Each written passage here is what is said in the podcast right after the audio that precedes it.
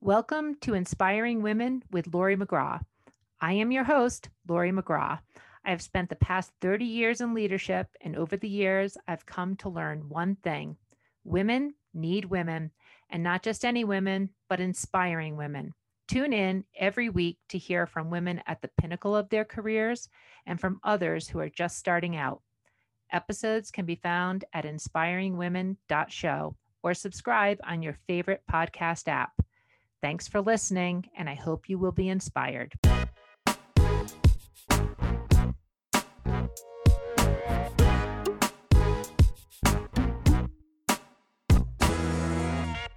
This is Inspiring Women, and I am Laurie McGraw. Today, I am speaking with Carla Smith. Now, you probably know that name, Carla Smith. Today, she is the founder of Carla Smith Health, where she's a health sector strategic growth consultant, and she serves her clients as a thought leader and a truth teller. But the reason you probably know Carla Smith is because for quite some time, she was the executive vice president of HIMSS. During her tenure there, she grew HIMSS to be a thought leading, instrumental organization more than just a large conference. And she worked with leaders across the entire healthcare sector in North America. And today she's going to talk to us about what's going on in healthcare because a lot has changed. Carla, I'm delighted to be speaking with you today. Oh, Laurie, I'm absolutely delighted to be here. Looking forward to the conversation. All right. Well, Carla, we've known each other a long time. You know, before it was cool to focus on women in healthcare tech, you were sort of a leader there. You were a leader there, um, really creating some forums uh, during HIMSS, which I really appreciated. But I always start inspiring women with, you know, what are you doing right now? What is Carla Smith Health all about? And what's your day to day look like? Yeah, absolutely. Laurie, thanks so much. So, my day to day, as you mentioned, I'm a strategist focused entirely on the health sector. And because, like you, I've been in this sector for more than 30 years now, I'm able to work with a wide variety of companies, with provider organizations, payers, life sciences, private equity, startups, the whole gamut. And I focus entirely on the strategy around helping companies grow. And I focus on helping companies grow because it matters. It matters to make healthcare better. And that's what gets me up and out of bed every morning and excited to be working with my clients. Well, I think that's right. I mean, growth is uh, growth is important. It's exciting, and it certainly comes with its you know heartaches and heartburn. Um, but Carla, I think about your entire career as always being the face of HIMSS for so many years. But I know that you, you know you didn't weren't there the entire time. So maybe give us a little bit of the career bio sketch. So you were in association management. You've been you've done tech writing. You, so you've been in tech, I believe, the pretty much the majority or all of your career. But where did it start for you? Sure. So I have uh, I started my career in advertising, and I was a writer. And my very first encounter with with technology was in the banking industry.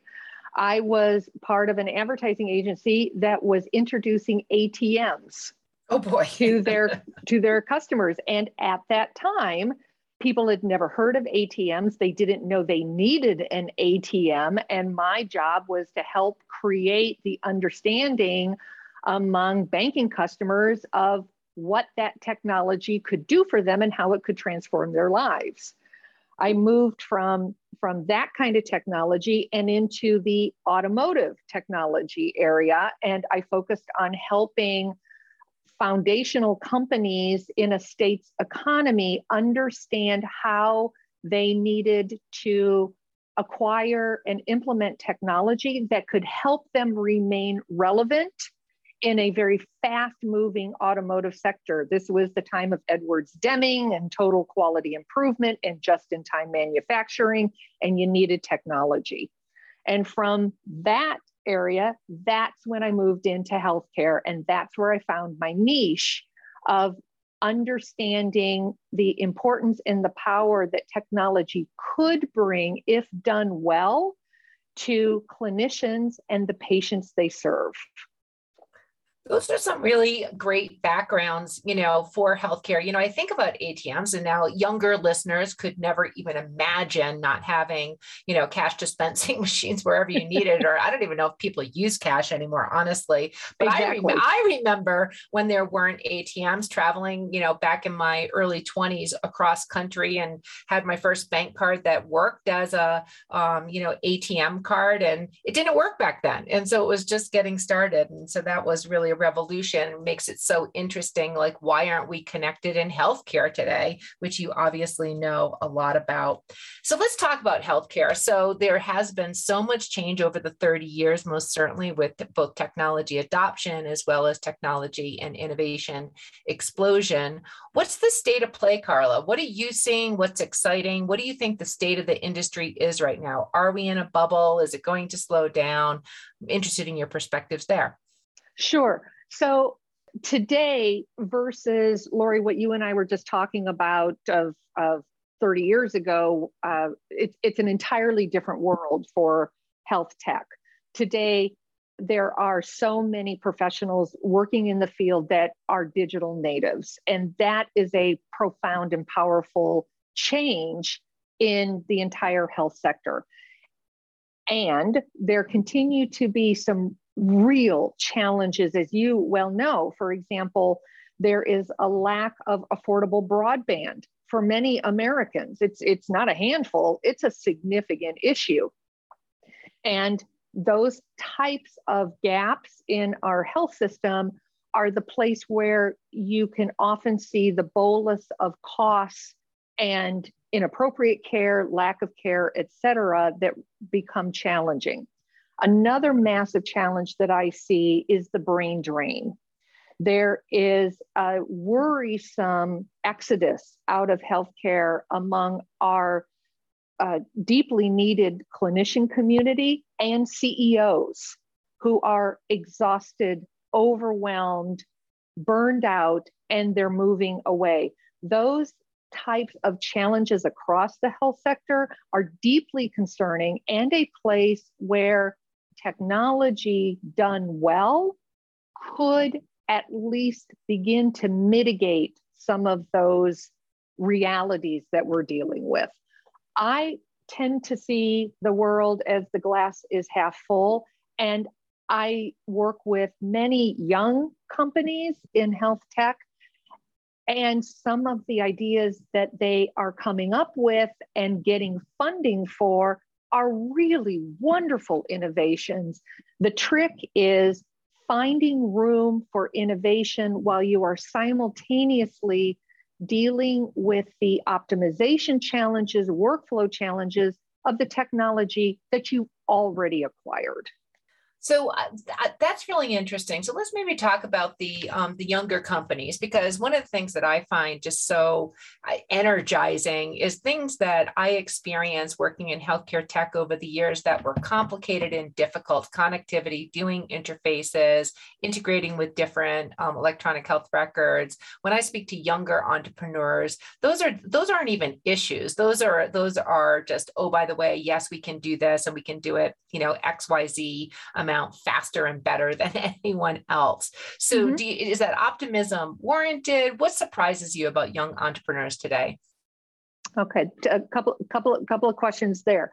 Um, like you, I hear that refrain frequently of, "Oh, yeah, we got this." It's it's not even they, they don't even want to land on that topic. They think that it is simple. You and I both know it is not simple. It is a profound challenge. So I work with, like you, work with young entrepreneurs who are open minded and help them understand the complexities and the realities that they're going to be facing when they get beyond their first or their second pilot. And I don't spend much time with those individuals whose minds are closed and who present with arrogance versus openness to learning. Because you and I both know, Laurie, it, this problem is not simple and it's not easy to solve. What's some of the most exciting things that you're seeing today? You know, from um, from newer companies that you might be working with. So I'm very intrigued uh, by the AI. I think that that's a, a fascinating and exciting new opportunity. I also have concerns about it. Uh, for example, implicit bias that gets baked into the AI, um, uh, utilizing data that uh, was created on patient populations that lack diversity, and then putting that knowledge into the AI. Th- those kinds of things concern me. But back to open mindedness among uh, companies that are at the younger end of the scale, being aware of that and taking steps to mitigate those types of challenges continues to keep me optimistic about the use of AI in healthcare.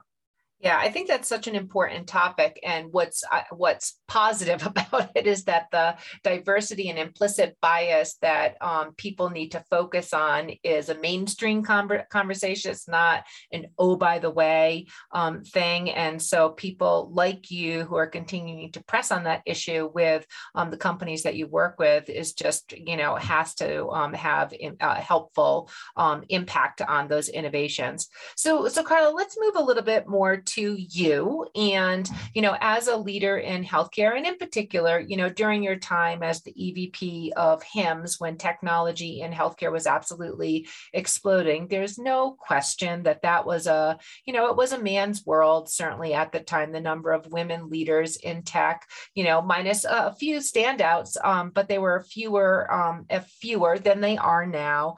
And so i'm just curious about you know first of all you know what's your perspective today? How did you manage during that time? Did, did you even notice a gender difference or um, was it was it not part of you know what you thought about day to day when you were working um, you know during the HIMSS HIMSS era?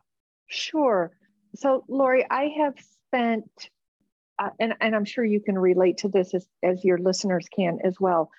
I have spent many years and countless meetings being the only woman in the room. And that for me, for a long time, was the norm. And I have a never and an always statement of, of how I would approach those. My never statement is it never occurred to me that I wasn't an equal. And my always statement is I was always prepared. And those two things have been tremendous assets for me in in my voice being heard in meetings and that I was a meaningful contributor to whatever the initiative or the effort or the discussion was that it was that was underway yeah i think those that's a, a, great sort of set of principles to live by and the you know not having this as an obstacle you know in the forefront of your thinking but always being prepared. I mean that's just just for many many successful women talk about that in terms of being something that was important to them as they also progressed in their careers. When you were at HIMSS carla it was important to you. You um, to support other women in tech. You created a number of the mm-hmm. Programs back then. So, so can you talk about that in terms of what were the programs that you created and how were they helpful in um, changing the landscape for women in healthcare tech? Yeah, sure. So I was interested for quite a number of years in starting a, a women's initiative within health tech and within HIMSS. And the answer was always no when I went to say, hey, how about if we do this? And what I finally decided to do is I stopped asking permission. I just did it. And I, um, I didn't have budget for it. I didn't need budget. I just started with something very, very simple of sending out some invitations and inviting women to come in and, and we would begin to build those kinds of uh, networking relationships and and supporting each other. And it was such a positive that then i was able to demonstrate the benefit to the organization of having such an initiative and got the budget to actually build it and to put some meat on the bones and turned it into quite a prestigious award that's granted, continues to be granted annually of recognizing women with demonstrable excellence that uh, others look to with respect well it's important work and you know you know kudos and congratulations for creating it way back then. It's been a sort of mainstay of um, healthcare tech over the years. Maybe let's talk about networking. So many women talk about net, us again successful accomplished women talk about their networks as being something that was particularly valuable um, to them. And when i speak to younger women you know when they talk about networking it's not as thoughtful perhaps in terms of how they they go about it. So, how do you think about networking, both the importance and how do you um, do that? Is it strategic for you, or is it just naturally happen because you're good at talking um, to people and meeting others? Great question. So, so I have two. I have at least two responses to that. For me, it, it's an area where I have a natural affinity, and I didn't consciously think about the trajectory. That being said, Laurie, I absolutely do have some recommendations of how women can think about this and build their network. The, the first set is, is to consciously put yourself out there and get involved. Find the, the associations, the groups that fit for you and volunteer and start to do the work because that is a great way to begin to build networking circles. Through those types of efforts, you, be, you can begin to learn what are the types of individual that are most beneficial to you in building the career trajectory that you're seeking. And then you that allows you to think more strategically of all right, these are the types of volunteer activities I'm going to get involved in. These are the types of events that I'm going to make sure that I show up to, and I'm going to put myself out there and have the conversations. Once you've established those two steps, then we move into the third step, which is the champion. Now you're at a level where you know how to network. You know how to build the right communities, you know the right groups to be involved with, you know the right events to be attending. What you're looking for now are champions. You don't want mentors anymore because you know what you want. What you want are champions, the people who will turn the key in the lock, the people who will make the phone call, the people who will send the emails, activating those champions is that third stage of helping you get to where you want to be. And all of those together create this beautiful networking experience. That's such a great roadmap. That's really specific and helpful, Carla.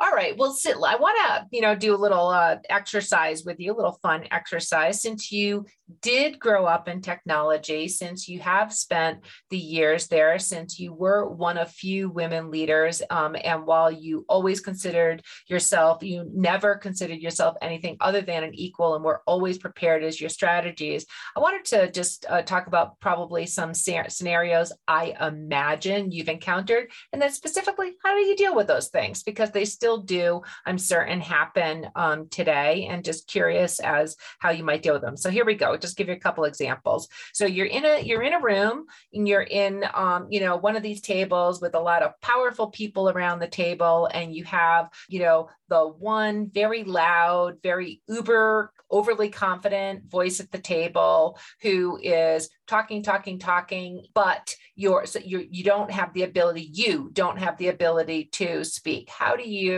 deal with that situation? Sure. Of course, I can ever ever had, ever had that happen. how how many examples I can think of in that? Um, in in my experience, I find that type of individual, that type is very telling.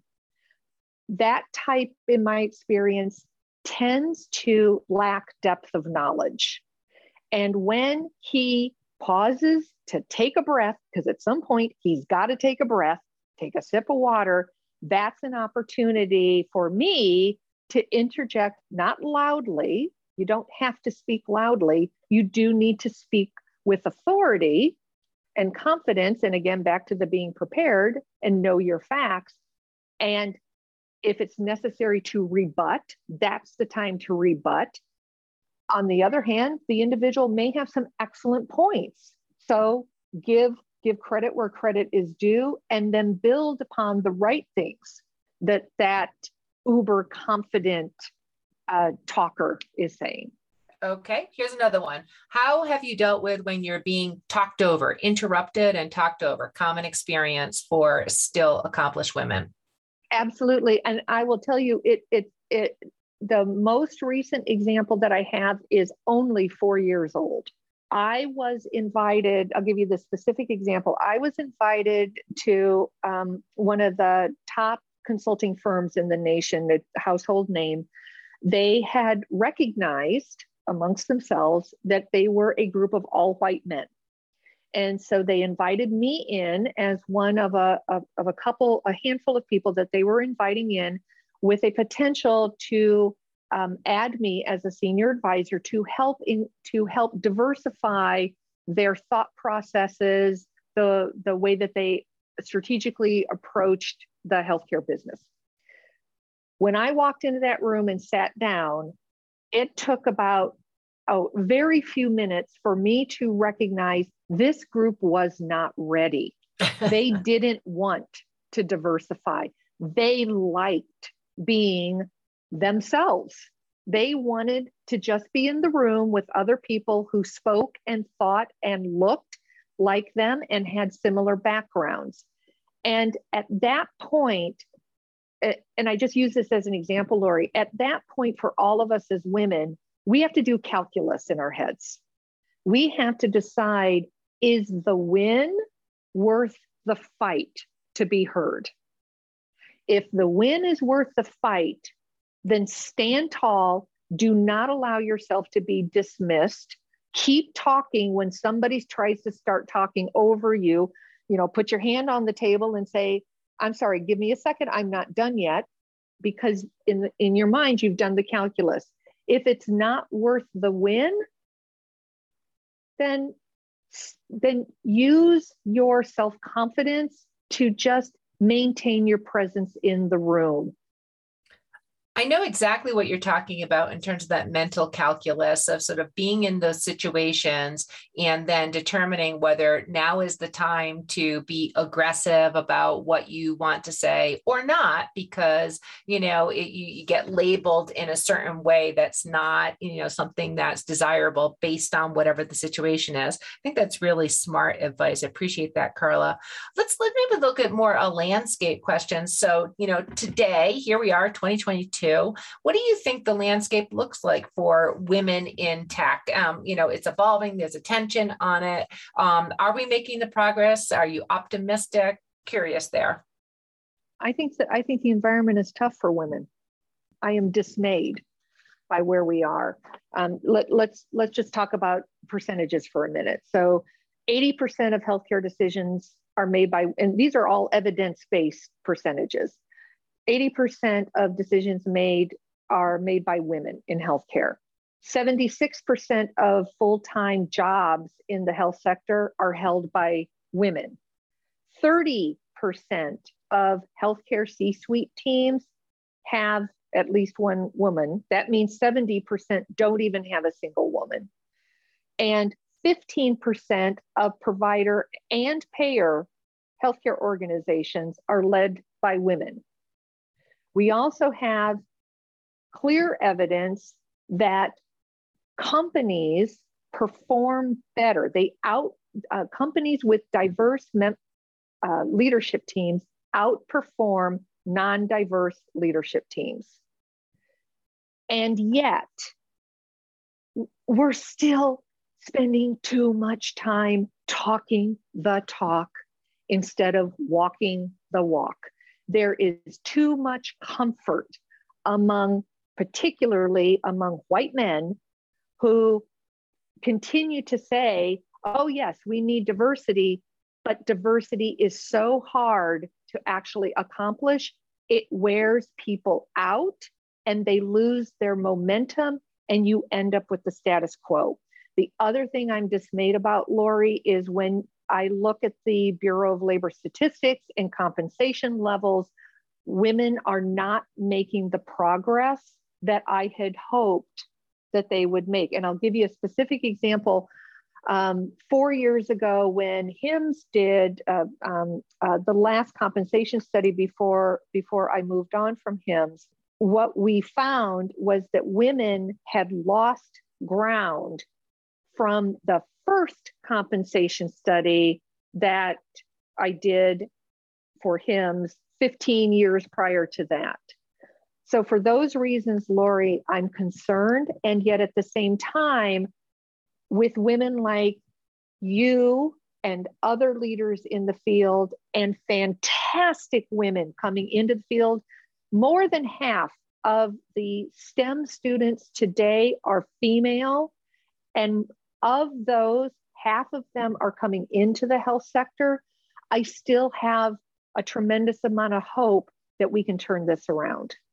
And I think the hope, um, you know, coming with actions, you know, the networking, you know, playbook that you just outlined for listeners and pulling people forward, and particularly, you know, the younger folks who don't hopefully, you know, feel these gender differences as both you and I did um, in the earlier days um, will be helpful. So I agree with that. And you're seeing the same statistic that I too share a concern about, Carla. So I appreciate you bringing those up. Let's close out on a couple things here in the conversation. Who inspires you, Carla? Who inspires you today? I mean, you you inspire so many others, but who do you look to? I look to men and women who created change when change was hard. And that can be men and women at the family level and men and women at the macro level. Change is really difficult. And when somebody powers through my spirit soars. And so those are the type of people that truly inspire me. Great. Carla, as we close out and inspiring women today, any last closing advice you want to leave listeners with? Never give up. Always keep trying. It's worth it. Healthcare matters. It matters a lot. This has been an excellent Inspiring Women conversation. I have been speaking with Carla Smith. And Carla, thank you so much. Thank you, Laurie. It's been an honor. This has been an episode of Inspiring Women with Laurie McGraw. Please subscribe, rate, and review. We are produced by Kate Cruz at Executive Podcast Solutions. More episodes can be found on inspiringwomen.show. I am Laurie McGraw, and thank you for listening.